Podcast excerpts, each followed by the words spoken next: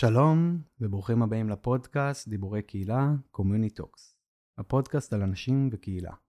בכל פרק נפגוש דמות מעוררת השראה שתספר לנו על עצמה, ולא פחות חשוב מכך, על עולם הקהילה.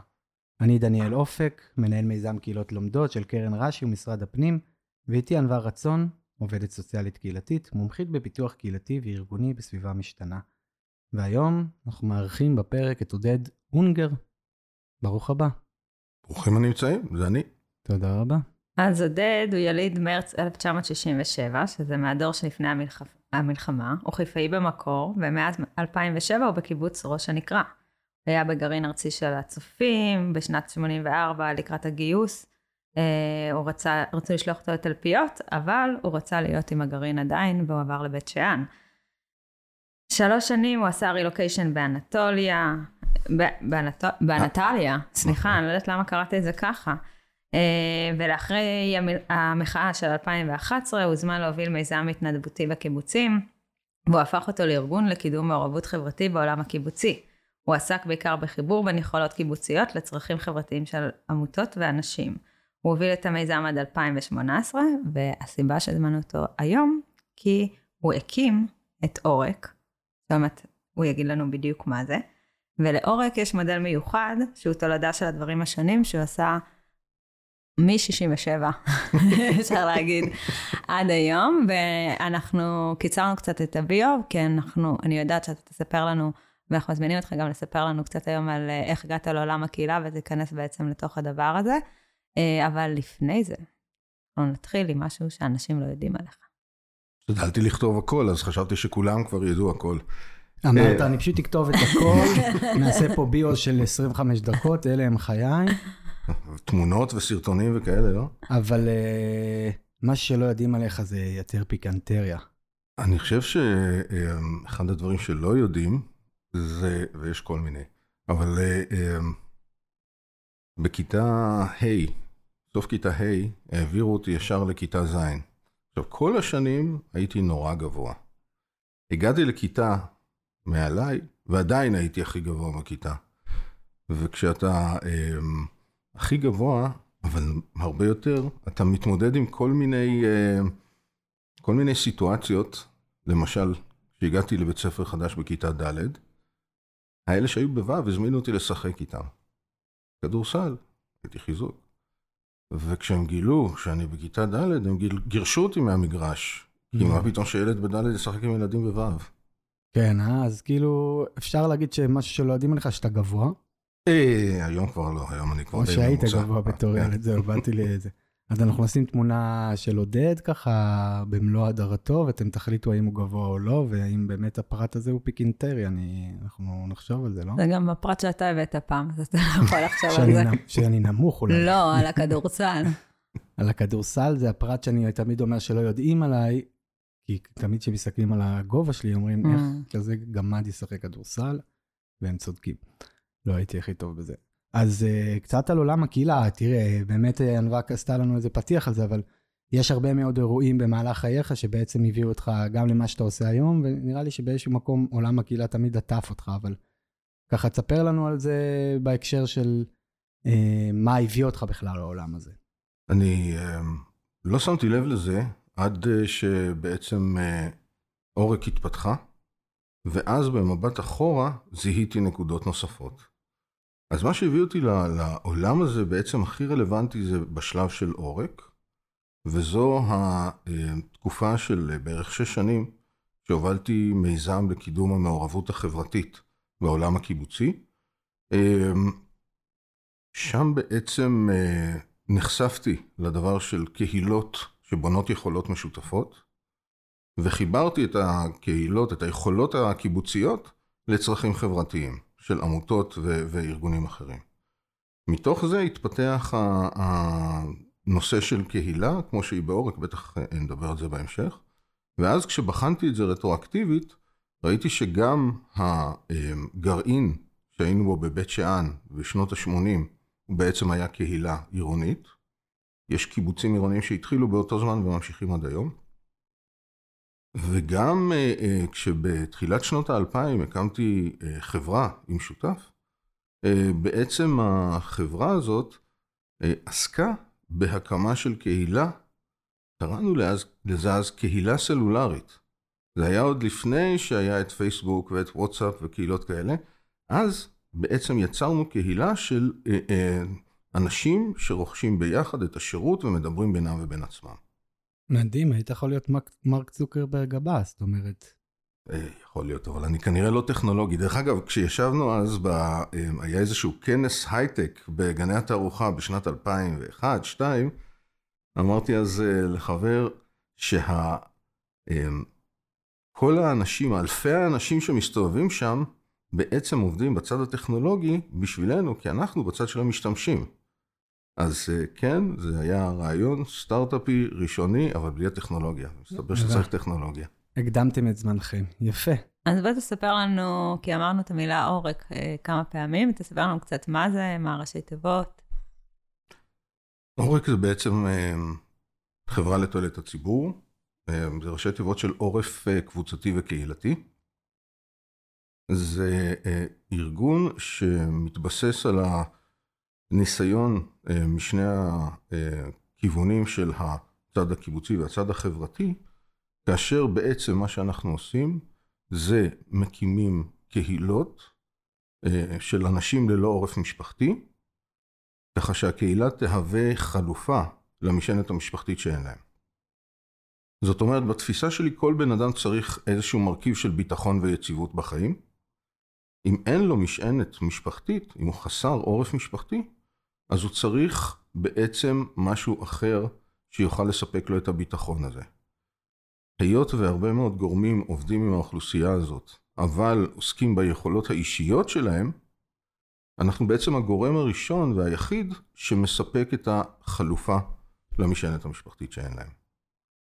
דבר ראשון, ברמת הרעיון זה מדהים. אני רגע אגיד אה, מהמקום האישי שלי. אחד, אני לא גדלתי במשפחה הרי, גדלתי בקיבוץ, וכשהייתי צעיר היו שואלים אותי מה המשפחה שלך, הייתי אומר אין לי משפחה, זה החברים שלי, זה הכל. זה היה אפרופו העורף שלי, הדבר אה, שהיה לי הכי קרוב, והרבה פעמים ב... בתוך משברים או דברים כאלה, הייתי הולך ופונה לחברים שלי לפני שהייתי פונה למשפחה, אבל רוב האנשים באמת יפנו למשפחה, זה הדבר הכי קרוב והכי משמעותי שיעזור, לא משנה מה. ועם הזמן כבר יש לי משפחה משלי, וגם, יש, וגם המשפחה שלנו מאוד התקרבה, אבל זה, זה מאוד מחובר אליי, כי יש הרבה מאוד אנשים, בטח היום בעת המודרנית, שפשוט אין להם משפחה. יש הרבה יותר היום, אני זוכר איזשהו נתון כזה על צעירים רווקים זה נקרא כזה, שלא, או צעירים ללא ילדים, שזה היום איזה 10% מהצעירים, או 15% משהו כזה, שזה הרבה יותר. בעצם, בקיצור, יש היום הרבה מאוד אנשים אה, שהם בודדים, ואנחנו יודעים את זה, זה מגפה, ואם אין לך משפחה, אתה תמצא את עצמך לבד. אני אנסה לדייק את זה. לפי החשבון שלי, יש בארץ פחות או יותר 200 אלף אנשים בוגרים. אה, הם לא בהכרח לבד, יכול להיות מצב שהם אה, עם אה, ילדים, עם בני זוג, אבל שאין להם אה, מענה למצבי משבר, ככה שאין להם בעצם משענת. זאת אומרת, כאשר אני צריך להגדיר מה זה חסר עורף משפחתי, מבחינתי יש שתי שאלות. האם במקרה של משבר, כל סוג של משבר, יש לבן אדם בוודאות מקום לישון בו, ויש לו בוודאות ארוחת בוקר לילדים שלו למחר, לא במצב של חסדים. הוא לא צריך לבוא לאיזה בית תמחוי ולבקש את זה. אם יש לו, כנראה שיש לו איזושהי משענת בחיים. אם אין לו את זה בזכות ולא בחסד, כנראה שהוא צריך משענת. ואם הוא צריך את המשענת, אז אנחנו עובדים על היצירה של משענת כזאת. אז אולי אה, נלך קצת מהמקרו למיקרו, כאילו, כי אני מכירה קצת גם את המודל של עורק ואת הארגון. אז אני רוצה שנדבר שנייה על הארגון, ואז נרד למטה לפרקטיקה ולמה שאתם עושים. אז גם בעצם עורק עצמו, אתם walk the talk, כאילו, כל מי שעובד אצלכם בתוך הארגון זה בעצם אנשים שעוסקים בשינוי, ובאים אליכם גם אה, רובם לעבוד בהתנדבות, נכון? אה, ואתם סוג שמייצרים את זה גם אצלכם, אז תספר לנו קצת איך הארגון נולד, כי אתה באמת הקמת משהו מאוד ייחודי, עודד בצורה מאוד צנועה, כאילו, מספר על אורקן, אבל הוא כבר נמצא בלא מעט רשויות ועובד עם נשים בתוך מעגל האלימות, ובאמת עם, עם אוכלוסיות מורכבות, והם עושים את זה נהדר, חייבת להגיד. כשאני הסתכלתי, זה פעם ראשונה אמרתי, זה לשים קהילה במקומות שהכי... זקוקות לה. זקוקות לזה, אבל זה לא טבעי כאילו, וזה... כאילו, למה שבמקומות כאלה קהילה תתקיים? וגם, הם התחילו את זה בתקופה קשה, התחלתם את זה קצת לפני הקורונה, נכון? נכון ממש. נכון. וממש התפתחת מאז, אז אני אשמח שנתחיל מהמקרו קצת, okay. אוקיי. תספר לנו על האבולוציה שלכם, ואז נמשיך. אוקיי, okay, אז קודם כל, למה עורק זה חברה לתועלת הציבור, ולא עמותה? בבסיס, כדי להקים עמותה, אתה צריך שבעה אנשים שילכו איתך ויחתמו על הניירות וישלחו את זה לרשם. אבל עורק זה רעיון שהבשיל אצלי במוח, ואף אחד עוד לא הבין על מה אני מדבר כשאנחנו מדברים על שנת 2018. אז הלכתי על המודל של חברה לתועלת הציבור. חברה לתועלת הציבור, אתה יכול להקים אותה לבד. ומשם בעצם התחלנו להתפתח עם ניסיונות שונים. עם מודל שהיה אצלי בראש, והיום כבר הרבה יותר כתוב, עם מערכים שבעצם הבשילו לאורך הזמן, ועם קהילות שונות. ההתחלה הייתה עם מחשבה שהמודל של עורק מתאים לאוכלוסיות הקלאסיות של אנשים ללא עורף משפחתי, שזה בעצם עולים בודדים, יוצאים לשאלה, להט"בים ובוגרי פנימיות ומשפחות אומנה, חסות הנוער, או השמה חוץ ביתית מה שנקרא. עם הזמן בעצם מתברר שיש הרבה יותר אוכלוסיות שהצרכים האלה מאפיינים אותן. ובצורה הזאת בעצם מדובר כבר גם על נשים נפגעות אלימות, היו במקלט או לא היו במקלט, אה, נפגעות טראומה מינית, אימהות יחידניות. אימהות יחידניות זאת אוכלוסייה של נשים שמבוגרות יותר בדרך כלל, יש גם צעירות, אבל בחלק גדול מהמקרים הן בנות 40-45, בהרבה מקרים אין כבר משענת משפחתית בתקופה הזאת. אמ, יש לנו בזמן האחרון קהילה של בוגרים בתפקוד גבוה על הרצף האוטיסטי. יש להם משפחות לחלקם הגדול, לא לכולם. יש להם משפחות, יש להם משענת, אבל הם כבר יודעים שזה לא לנצח. ולכן הם פנו אלינו וביקשו להקים קהילה שתהיה משענת חלופית כשההורים כבר לא יהיו.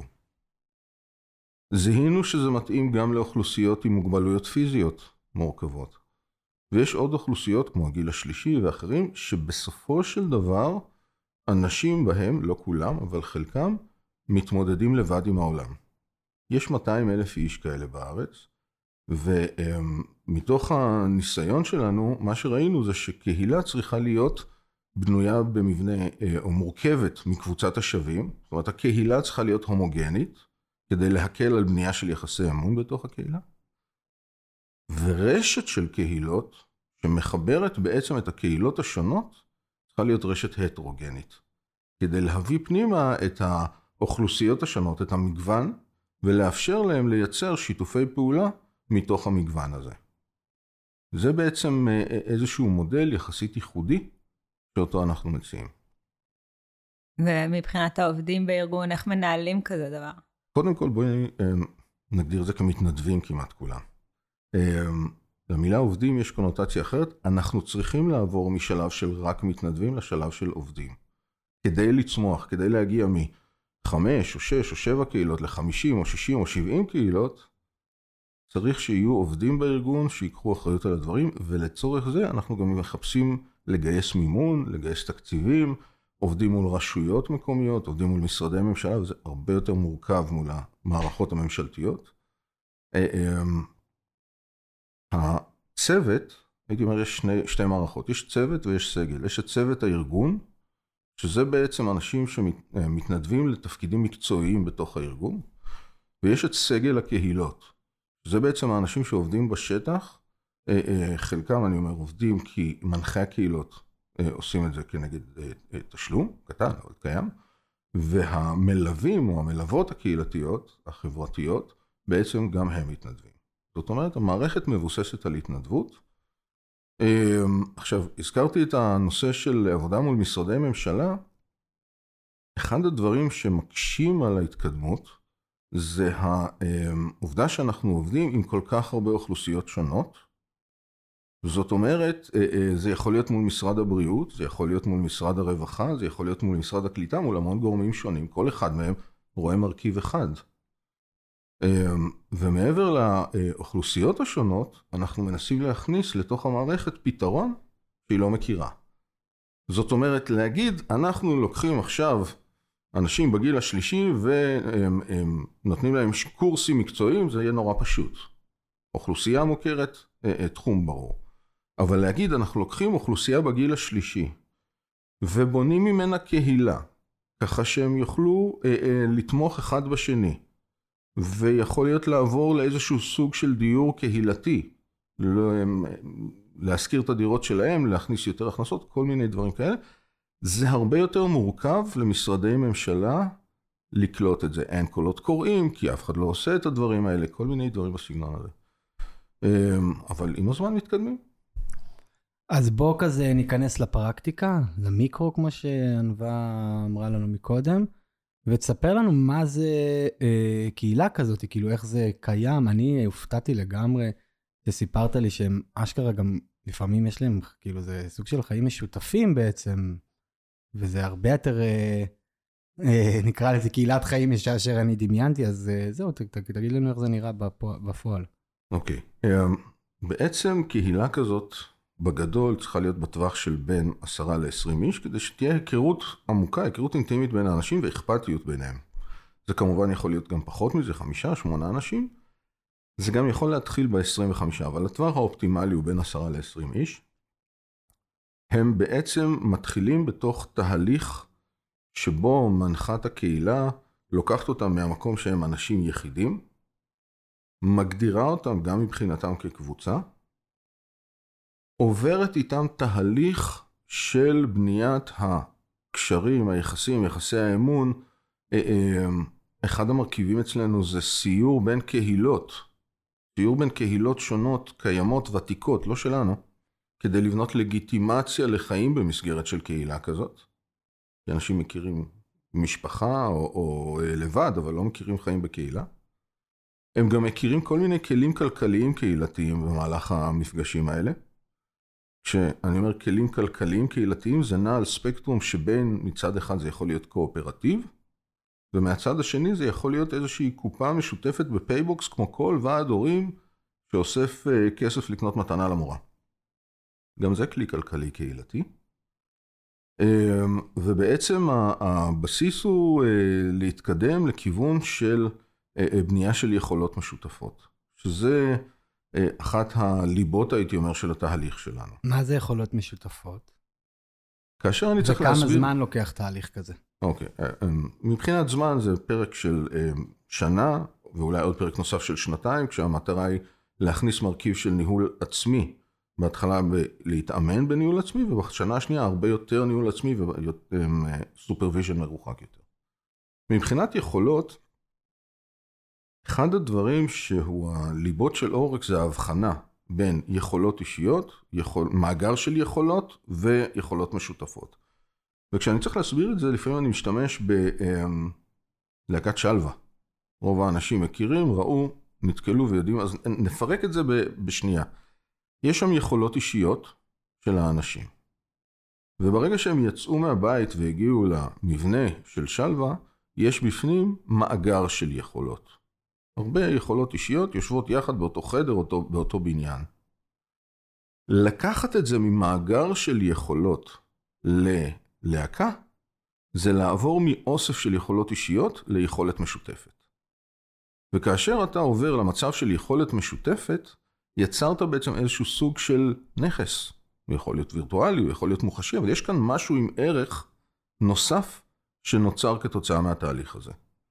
זה יכול להיות ערך כלכלי, זה יכול להיות ערך חברתי, זה יכול להיות מרכש משותף, זה יכול להיות מייצור משותף או מהמון דברים אחרים. אבל נוצר כאן איזשהו ערך שהוא מעבר לדברים שיש לכל אחד לבד. זה קצת מזכיר לי אה, בתיאוריית U את, ה... את המקום האחרון, כאילו את ההקשבה המחוללת, מה שנקרא, שזה בעצם אה, הנקודה שה... מה שאתה מביא ומה שאני מביאה, דרך הקשבה נולד משהו חדש. אז זה כאילו, הנקודה שבה היכולת של הרבה פרטים ביחד הופכת להיות אה, משהו חדש, שזה בעצם מה שמייצר את השינוי, כאילו, שמביא משהו אחר לתוך השולחן. זה הערך המוסף בעצם. עכשיו, ה, אמ, הערך המוסף הזה קיים במסגרת שמבחינה, לטעמי, בין קהילה לקבוצה. זאת אומרת, באיך שאני מבין את הדברים, ולא לא דיברנו על המושג קהילה, יש המון מושגים לקהילה, אבל... רק מהפרקים. וכל פרק הוא לא דקה או שתיים, זה לא 30 כן. שניות על. אני אה, וענווה כבר מפחדים להגיד את המילה קהילה, מרוב שאמרנו את המילה קהילה. בתפיסה שלי, הקבוצה היא משהו שמוגדר, כמו במתמטיקה, יש משהו שמגדיר אותו, ובקהילה יש גם קשרים פנימיים וגם איזושהי, איזשהו גרעין מרכזי. ככה אני מבין קהילה, ולכן גם במסגרת של עורק, מעבר לעניין של יכולות או תמיכה הדדית אחד בשני, צריכים להיות כלים שהקהילה כאורגן תוכל לתמוך בבן אדם. זאת אומרת, כאשר אני אה, אה, מכניס עשרה אנשים לחדר, אם הם הפכו לקהילה, יש שם בעצם 11 ישויות. יש שם 11, 10 ישויות אישיות ועוד אחת שהיא הקהילה. ואם לישות ה-11 הזאת שנוצרה שם ביניהם, יש יכולת לתמוך בהם כישות נפרדת, אז בעצם זה מתחבר למודל שלי, אז בעצם זאת קהילה שיש לה יכולות. אז uh, תן דוגמה נגיד למישהו שעובר עכשיו איזשהו אירוע, לא יודע, uh, קשה או משהו כזה, ואז איפה הקהילה נכנסת בעצם. אתן לך שתי דוגמאות. דוגמה אחת, אה, אה, באחת הקהילות, אחת מחברות הקהילה, אה, התגלה אצלה סרטן. עכשיו, בלי הקהילה היא הייתה מתמודדת עם זה לבד. וכאשר יש קהילה שמבקרת ועוזרת עם הילדים ותומכת, זה כבר נראה אחרת לגמרי. אבל אפשר לקחת מקום שונה לחלוטין, ובאחת הקהילות שלנו קיבלנו הודעה, ראינו הודעה בקבוצה בעצם, של מישהי שרצתה לצאת לאיזושהי פעילות בל"ג בעומר, והיא לא יצאה אף פעם, לא היה מי שישמור על הילדים, לא, לבד. אמ, ופתאום היא העלתה תודה לאחת מחברות הקהילה, שבאה לישון אצלה ולשמור על הילדים, ואפשרה לה בעצם לצאת באותו ל"ג בעומר לאותו יום פעילות. זאת אומרת, בעצם, אמ, כאשר אנחנו מדברים על אה, אוכלוסיות כאלו, ובמקרים האלה זה נפגעות אלימות, והן בעצם אה, אה, מתמודדות לחלוטין, מנותקות לחלוטין מכל מסגרת משפחתית, כאשר יש להן את הדבר שלנו נראה אולי מובן מאליו. זה יכול לשנות חיים, לא רק להן, גם לילדים. זאת אומרת, תדמיינו את הסיטואציה של אה, ילדים במסגרת משפחתית חסרת ביטחון, כאשר ההורה לא יכול לדעת בוודאות מה יקרה אם הוא יעבור משהו, לעומת ילד שגדל בסביבה שבה ההורה מקרין ביטחון. בעצם זה משנה את הכל. אז בעצם כשאתם אה, פותחים קהילה כזאת או מתחילים, הם עוברים, אם אני מבינה נכון, הם עוברות עוברים איזשהו קורס כזה, נכון? עם, עם, שבו הם מקבלים אה, כל מיני כלים כדי לייצר את הישות הנוספת הזאת שדיברנו עליה. אה, ודרך הקורס לאט לאט אתם עוברים, כאילו אתם גם, תמיד נגיע לשם, ציר המשימה וציר היחסים. אתם גם עובדים על המקום של איך לייצר את הישות הזאת, אבל גם על איך המערכ, המערכות יחסים ביניהם יתפתחו כדי שבעצם הם יהיו קהילה, כי בסוף הן גם צריכות זה נכון, אבל זה לא, הם גם זה לא עושים כיף ביחד mm. ואירועים וכאלה. כן, זה, זה לא קורס, זה תהליך אה, שבו יש בעצם, נקרא לזה כמו, כמו רצף סדנאות או משהו בסגנון, שהוא חווייתי הרבה יותר, שמאפשר להם לבנות יחסי אמון אחד בשני. חלק גדול מהאוכלוסיות מגיעות עם קושי במתן אמון. אז יש אה, גם בנייה של יחסי אמון. יש בעצם תהליכים של למידה. הם לא מכירים את הכלים הכלכליים, קהילתיים או דברים אחרים, והם לומדים אותם. ויש uh, את המהלך של גיבוש מה הם רוצים ומה התהליכים בתוך הקהילה, תהליכי קבלת החלטות, איך מקבלים חברים חדשים, כל מיני דברים כאלה. ולכן בסופו של דבר הם uh, צריכים לקבל החלטה, רוצים להמשיך כקהילה, או שלא רוצים, וזה בסדר. ואם רוצים, אז באיזו צורה? האם יש איזה כלי משותף? האם הם uh, רוצים לקלוט אנשים נוספים או לא רוצים? Uh, ובאיזה דרך הם עושים את זה? יש, יש כל מיני מרכיבים, אבל הם נכנסים לתהליך כאוסף של יחידים, ויוצאים ממנו מגובשים, כשאני אגדיר מעבר לזה, גם אם הם לא המשיכו כקהילה, מבחינתי הם אה, סוג של אחים אחד של השני. זאת אומרת, אה, אה, גם אני והאחים שלי התפזרנו בארץ, אבל זה לא עושה אותנו פחות אחים ופחות תומכים אחד בשני. גם קהילה כזאת לא חייבת להמשיך יחד, אבל הם עברו איזשהו תהליך, הם פיתחו יחסי אמון, הם מעוניינים לעזור אחד לשני. יכול להיות שאין שם אולי קהילה כיחידה משותפת, אבל הקשר בינם לבין עצמם שם. אולי יש שם משפחה. סוג של. זה סוג של. אתה יודע, אז אני שואל את עצמי, אני וענווה עובדים סוציאליים קהילתיים, הבנתי ש... אם עוד לא ידעתם את זה. הבנתי שצוחקים עליי אה, בשטח על זה שאני כל הזמן אומר שאני עובד סוציאלי קהילתי, שלא עבד מעולם כעובד סוציאלי קהילתי, אז זה היום הנכון. בדימול שם בקבוצה שלכם צחקו עליי, לא שמת לב, אבל הם כאילו... טוב, אתה לא באמת עובד סוציאלי קהילתי, כי לא עבדת בזה אף פעם, אז uh, אנחנו, ב, לפחות אני בהכשרה עובד סוציאלי קהילתי, ולומדים אותך שם לקחת אוכלוסיות, כמו שאתה בטח uh, פוגש במסגרת עורק, ואז מייצרים להם קבוצות שפועלות ביחד. מה ההבדל בין אותן קבוצות, מה שעושה עבודה סוציאלית קהילתית, לבין עורק? אני נתקלתי בזה באחת העיריות שהיה בה הרבה מאוד רשתות חברתיות.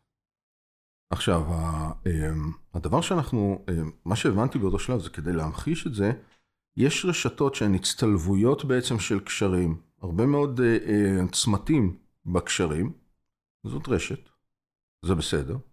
אנחנו מדברים על יצירה של משהו שהוא יותר בסגנון של תא, שיש בו גרעין, שהגרעין הזה הוא הגרעין המשותף. זאת אומרת, הוא לא רק אה, אה, מתקיים מתוקף הקשר בינינו, אלא גם מתוקף זה שכבר נוצר שם משהו שעומד ברשות עצמו. זאת אומרת, יכול להיות... זאת בדיוק ההגדרה של שרה ללקהילה, שהיא מעבר למקימים שלה. אני מבין, אבל אני לא בטוח שזה היה ברור מה שהסברת כרגע. תזכור שיש פה פודקאסט ומאזינים שבסוף צריכים להבין. בן אדם יכול לעזוב את הקהילה, והקהילה תמשיך להתקיים בלעדיו. אה, בעצם אה, היא לא רק תמשיך להתקיים, גם יהיו לה את היכולות שלה, שימשיכו להתקיים גם בלי שאותו בן אדם יימצא שם. ברשת, ברגע שאדם עוזב, כל החוטים שיוצאים ממנו ברשת מתנתקים.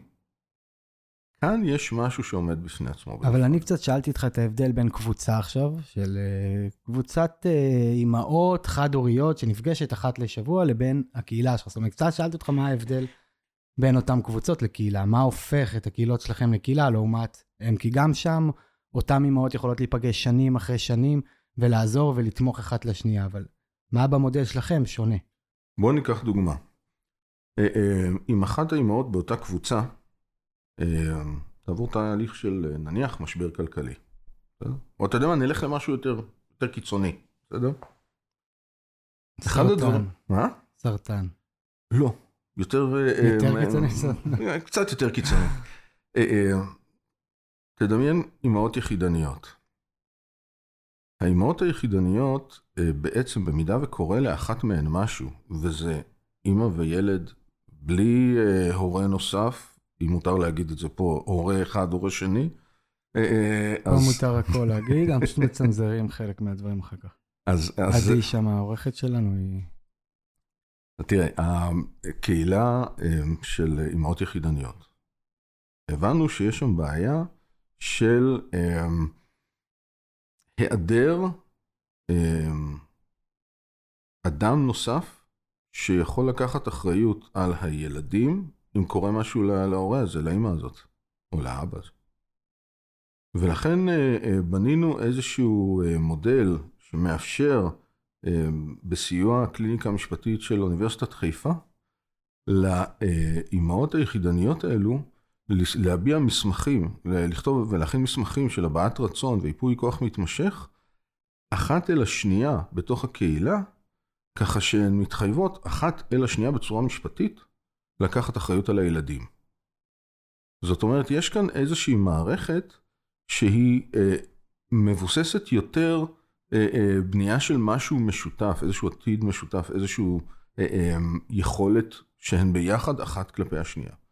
זאת אומרת, זה לא רק עכשיו אנחנו נפגשים סביב זה שאנחנו שנינו אה, אימהות יחידניות ומדברים על הדברים וכאלה, יש פה מערכת יחסים הרבה הרבה יותר אה, של קשרים, כמו שאתה אומר. איזושהי תמונת ו... עתיד משותפת, יכול כן, ואולי ערב... חיים משותפים. ערבות הדדית, ערכים ו... משותפים. יש כן. כאן... אה, נכון. אני כאילו יושבת כאן בש... כאילו בשוק, כי אני חושבת, א', זה גאוני. נכון, פתחתי בזה. זה, זה מטורף.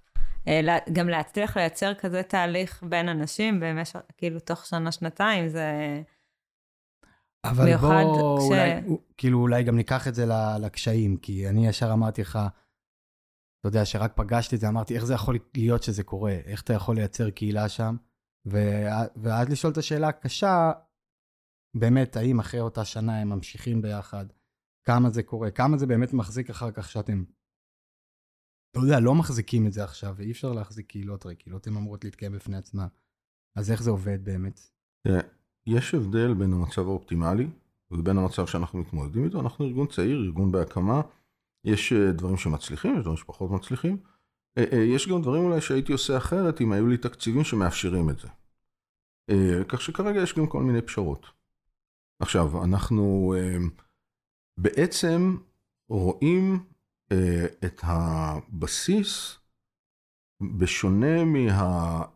נקרא לזה עולם הערכים שמתחילים איתו, מתקדמים אליו, אבל מתחילים בעולם ערכים שונה, במקום של צורך. זאת אומרת, האנשים שלוקחים חלק בקהילות האלו, קיים אצלם הצורך להשתייך, הצורך לעשות, הצורך להיות אה, אה, באיזשהו אה, מסגרת כזאת. עכשיו, זה לא אצל, זה לא אצל כולם. זאת אומרת, קהילה יכולה להתחיל מ-20 איש ולהישאר בסוף עם עשרה, וקהילה יכולה להתחיל ולא להמשיך לנצח. אה, אה, ואני מניח שאם נדבר בעוד חמש או בעוד עשר שנים, אני אוכל אה, לדעת הרבה יותר טוב איך הדברים האלה, מה מצליח בהם, מה פחות מצליח, איזה אוכלוסיות זה יותר עובד. אני חושב שבגדול זה עובד יותר טוב בניסיון שלנו בקהילות של נשים. אני חושב שיש משמעות לזה שיש ילדים. אני חושב שהיצירה של איזושהי מערכת משותפת מאוד קשה במסגרת הזאת, קשה לתת אמון. צריך איזשהו בסיס ראשוני שבו אנחנו מביעים אמון בחברי הקהילה, ולכן אם אני אוכל להרשות לעצמנו את זה, אז הייתי מתחיל באיזשהו שלב בקהילה גם עם איזושהי, איזשהו הון יסוד לחיסכון משותף. שיהיה מותנה בזה שגם חברי הקהילה לוקחים חלק בחיסכון המשותף הזה. אבל, אה, אה, אבל משהו שיפגין הבעת אמון ויהיה אה, איזושהי קרן משותפת. מדהים. אתה יודע, אני כאילו, אני ממשיך קצת להקשות, בסדר? כי אתה מכניס אותי פה להרבה מאוד מחשבות בהקשר הזה. אני מרגיש שהרבה פעמים אני וענווה מתעסקים בחוסן ובחירום, יותר נכון ענווה מתעסקת, ואני מדבר על זה שאני מתעסק, אבל והרבה פעמים בחירום, בהקשר של חוסן, האמירה של אנשים שקצת מבינים בחוסן, שאתה צריך לבנות חוסן ביום-יום, ב... ב... דווקא בשגרה ולא בחירום. אבל לאנשים בחירום נורא קל, כאילו פתאום הם כזה, היי, למה לא בנינו חוסן, ונבנה, ואז יש מלא ישיבות כאלה ברשויות על בניית אה, זה, ומין כזה פתאום אנשים נזכרים ואומרים, תראו כמה אנשים מתנדבים, כמו שהיה בקורונה. אבל האמת היא שגם ראו את זה מאוד יפה בקורונה, שהרשויות שהתמודדו עם זה יפה, או קהילות שהתמודדו עם זה יפה, זה קהילות שידעו לבנות את זה בשגרה ולעשות את זה ביום-יום. אז אני מרגיש אותו דבר לגבי קהילה, שאתה ב... או משפחה גם, שאתה בחירום, פתאום אתה צריך את המשפחה שלך, פתאום אתה צריך את הקהילה שלך, פתאום אתה נזכר שהנה עכשיו אני עובר פה איזשהו משבר, ואני, יש לי, סליחה רגע, אני אקח עוד פעם את הסרטן, ואז אני אבוא לקהילה שלי, אני אבקש עכשיו את העזרה שלהם, ובואו תתרמו, ובואו תעזרו לי, ואז אחר כך, שנייה אחר כך אני חוזר אה, לכור מחצבתי. וזה העניין, איך אתה מייצר את הדבר הזה בשגרה, בלי אה, שאתה כל איזה יום נמצא בחירום, ליצור את ההבנה הזאתי, שאם הם, שאולי היום הם בטוב והכול בסדר, אבל אה, כאשר הם יעברו משבר, יכול להיות שהם יהיו לבד. עכשיו, זה אנשים שכבר עברו משבר, ואז אומרים לעצמם, אוקיי, עברתי משבר ומצאתי את עצמי לבד, ולכן אני מבין שאני צריך קהילה, או שזה גם וגם, או שזה, כאילו, אתה מבין את השאלה פה לדעתי... היא, איך לייצר את תחושת הדחיפות הזאת, שזה לא תמיד דחוף. כן. כי קהילה זה לא עכשיו הדבר הראשון שאתה תייצר במשבר, או שאתה בתת תנאים, נקרא לזה ככה. אני אנסה להגדיר את זה קצת אחרת. באיך שאני מבין את זה, ואני מגיע ממקום שהוא עם עורף משפחתי, אנשים ללא עורף משפחתי חיים בתוך רובם, חלקם, לא יודע איך שתגדיר את זה, בתוך אה, אה, מצב חירום מתמשך. לגמרי. זאת אומרת, אה, אה, הם... אה, חוויה של הישרדות. כן, החוויה של ההישרדות ובניית החוסן, הצורך בחוסן כתוצאה מזה. עכשיו, אחד הדברים ש, שכתובים אצלי בכל מיני מקומות זה העניין של הרזיליאנס, החוסן אה, אה, הקהילתי והאישי כמובן. ואם אני לא טועה, זה אפילו מופיע, אנחנו, היה לא מזמן את המכרז של הגפן. עכשיו, אנחנו לא עובדים עם אנשים בני פחות מ-18, וגם לא 18-25 זה גם די צעיר. אבל אה, אה, בתפיסה שלנו, אתה משפיע על התלמידים אם אתה עובד עם ההורים. דיברנו קודם על העניין של אה, חוויית ביטחון, בעצם אנחנו מדברים בזה על חוסן. זאת אומרת, ילד שגדל בבית שיש בו חוויית חוסן, חוויה של עמידות, חוויה של אפשר להתמודד עם הדברים, יהיה מבוגר אחר מאשר ילד שגדל במקום כזה. ולכן אה, אה, יצרנו בעצם מודל שבו אנחנו מציעים לבתי ספר, ו... אה, וזה אפשרי להקים קהילה של הורים בבית ספר, הורים שהם חסרי עורף משפחתי, ואתמול קיבלנו את האישור שזה עבר את ה... כן, ו... קיבלת אישור מהגפן, וואו. קיבלנו את האישור מהגפן לצעירים, לנוער בסיכון, כאילו, לעבוד עם ילדים שהם נוער בסיכון, עולים חדשים ואוכלוסייה בדואית. זאת אומרת, שלוש אוכלוסיות שבהן בבתי הספר שלהם נוכל להקים קהילות עורק כדי להשפיע על ההעברה הבין-דורית הזאת. מדהים. פעם קראתי מחקר על אה, למה אנשים עשירים, עשירים יותר, ולמה עניים עניים יותר, וגילו שזה הסיפור הזה של הביטחון בעצם, וגם הפניות הקוגניטיבית, שהכל היום בהישרדות, איך אתה תייצר עוד כסף? אתה לא. והם דיברו על זה שאנשים עשירים, ברגע שעושים, כאילו, יש לך, אתה קונה את הכביסה, אתה קונה את זה שינקו לך, יש לך הרבה יותר זמן, וגם פניות בהקשר הזה, וזה גם יושב על ביטחון, כאילו, ואני יכול להגיד זה מהקיבוץ, אפרופו קהילה.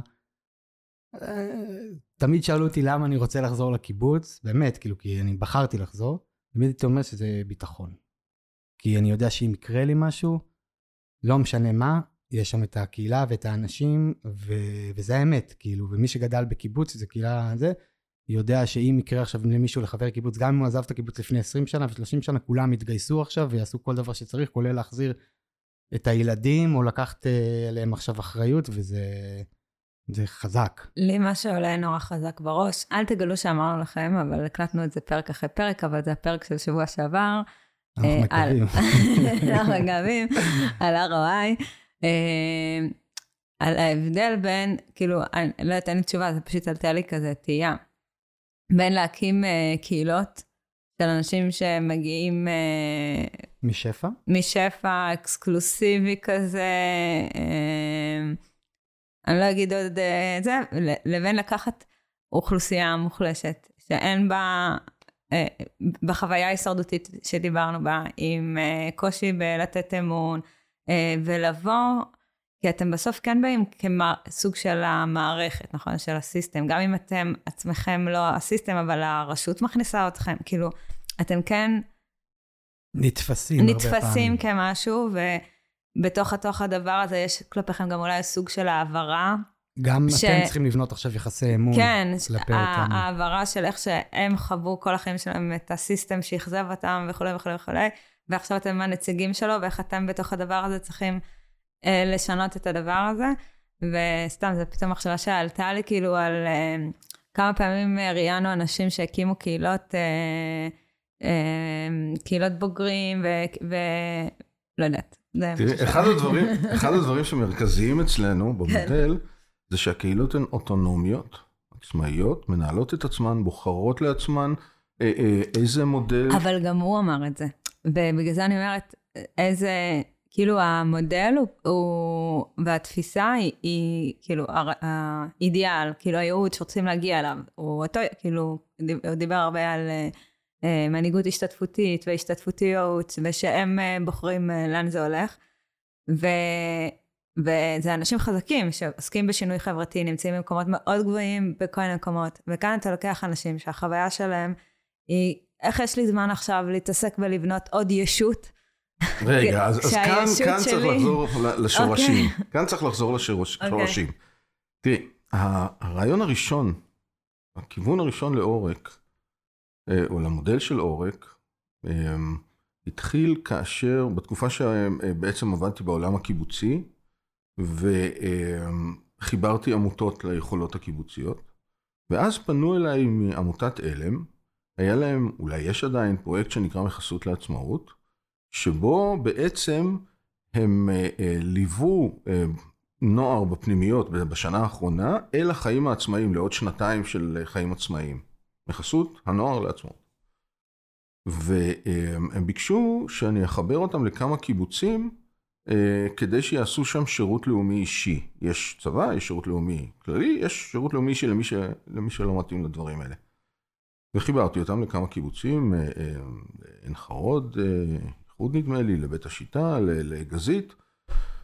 והדבר שהם אמרו שם היה שאלה שפונים אליהם כדי לקבל את השירות הזה, זה האנשים שיש להם את הכוחות יותר. זאת אומרת, אתה צריך שיהיה לך כוחות כדי למשוך את עצמך בשיער ולצאת מאותה ביצה. והאוכלוסייה הזאת, יש ביניהם כאלה שלא, ויש ביניהם כאלה שכן יכולים להשתתף ולהיכנס לתוך זה. אז הסיפור הוא היכולות והכוחות של אותם אנשים שלא רואים את זה מבחוץ אצלם.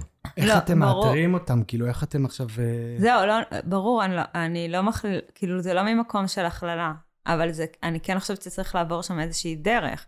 כאילו, גם הדרך של בניית אמון, ואגב, סביר להניח שלכולם באיזשהו מקום יש כוחות, אבל זה, זה לא רק האמון בכם, זה גם האמון העצמי שאני מסוגלת. כאילו, אם אני כל כך הרבה שנים בחוויה, אמ, בחוויית הישרדות, כאילו להאמין בעצמי, זה משהו מאוד קשה, זה לא אומר שאני לא יכולה, יש כאן משהו עמוק. כאילו זה שם. נכון, וזה התהליך של מעבר מנזקקות למסוגלות. זה אחד הבסיסים, הבסיסים של הערך שנוצר עבור מערכות הרווחה הרשותיות והממשלתיות, זה שאנשים, בטווח הארוך אם אנחנו מסתכלים, יוצאים מהמקום של ביקוש גבוה לשירותי רווחה, אל מקום שבו הם יכולים לעמוד על הרגליים שלהם, ויש להם גם אה, תמיכה קהילתית. זה משפר את המצב מבחינת רפואה מונעת, מבחינת חינוך, מכל, מכל מיני בחינות כאלו שבעצם יש כדאיות כלכלית למערכות העירוניות והממשלתיות להשקיע בדבר הזה. עכשיו, כשאני, אה, אה, כשאני מסתכל, כשאני מסתכל לטווח הארוך, אני מסתכל איך האנשים האלה שהתוחלת הכלכלית שלהם היא נמוכה, לוקחים חלק בבנייה של מערכת כלכלית שהם יכולים, שמסוגלת אה, להציע להם אה, אה, רמת חיים אחרת בטווחים הארוכים. זאת אומרת, איך הם ביחד יהיו חלק מהקמה של משהו שיש לו גם ערך כלכלי משמעותי. מדהים. טוב, מה... הגענו כזה לסיום. האמת שיש לי עוד הרבה שאלות, אבל בסדר, אנחנו מדי פעם עודד מתקשר אליי ואנחנו מדברים שיחות פילוסופיות בנסיעות שלנו, אז אני לא דואג. um, בואו כזה תיתן לנו איזשהו טיפ לאנשים שעובדים עם uh, קהילות, ככה. אני אומר טיפ אחד, ואנשים נורא נבהלים מזה. הסיבה שטיפ אחד, כי אנחנו רוצים את הדבר שהוא הכי מרכזי, והרבה פעמים אנשים כזה מתחילים לתת לנו רשימת מכולת, אז משהו אחד. אני חושב שהדבר המרכזי, אה, להערכתי, זה בנייה של יכולות משותפות. דיברנו על זה קודם, אני חושב שזה מה שעושה את ההבדל בין קהילה שנשארת תלויה אה, בגורמי חוץ, ובין קהילה שהיא בת קיימא, עומדת על הרגליים של עצמה, מנהלת את עצמה, הבנייה של יכולות משותפות. שאתה אומר שיכולות יכולות להיות פייבוקס אה, כזה שהם עושים ביחד, ויכולות יכולות להיות עד רמת אה, אה, חיים משותפים או כאלה, או אפילו לגור בדירה ביחד. לגמרי. ש... איך, תלוי איך הם מעצבים, נכון? לגמרי, כן. איך הם מעצבים את זה ומה הם מרגישים שהצורך. נכון. ויכול להיות שאחרי חצי שנה הם ירגישו שהם מוכנים לקפוץ מדרגה, לעשות משהו יותר, משהו פחות. זה דינמי. כן. אני אוהב את זה. יפה. איפה אתה רואה את עולם הקהילה בעוד אה, עשר שנים? אה, בתפיסה שלי, קהילות זה דבר שמאוד מתחבר לנושא של קיימות, לנושא של יעילות כלכלית, וככל שהעולם שלנו אה, גם מתקדם עם משבר האקלים, ואז המטרה היא להפחית צריכה, וגם אה, אה, בעצם בעולם הכלכלי שלו מקדם את ההתייעלות ומצמצם משרות ומצמצם עבודות, חיי קהילה יהפכו למאסט. בין אם אנחנו מדברים על ספריית חפצים, על לחלוק ברכבים, על כל מיני דברים כאלה, אה, ובין אם אנחנו מדברים על אה, הפחתה של עלויות המחיה באמצעות רכש משותף, או באמצעות זה שכאשר אתה יוזם איזושהי פעילות עסקית, כבר יש סביבך את הלקוחות ואת האנשים שהם צוות ואת אלה שעוזרים לך לקדם את זה. לכן, אם, אם היינו באיזשהו גל סינוס, אז אנחנו עכשיו בעלייה של עולם הקהילות, אה, בחזרה למקום שבו זאת תהיה אלטרנטיבה משמעותית לחיים שלמים. אני חושבת שהתשובה שלך היא דומה להרבה תשובות, אבל הסיבתיות שנתת לנו היא מאוד שונה, ואני מתה על זה. ו... אה, מה עם הקיימות? כן, על שינוי האקלים וההתייעלות וכולי.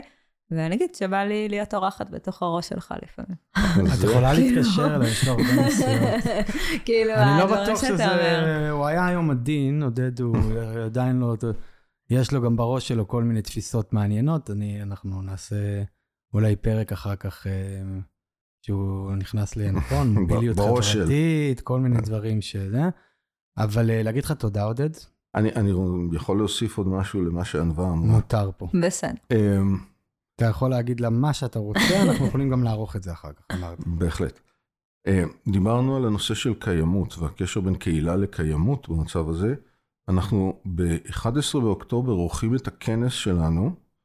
השנה הוא יעסוק בנושא של הקשר בין קהילה לקיימות, אה, ומוזמנים להיכנס לאתר שלנו, לעקוב, לקבל עדכונים בניוזלטר.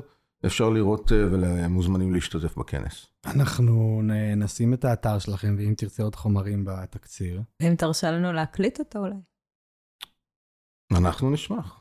יאללה. נבוא. נדבר על זה. שנה שעברה הייתי אמור לבוא, והנה, זו הזדמנות.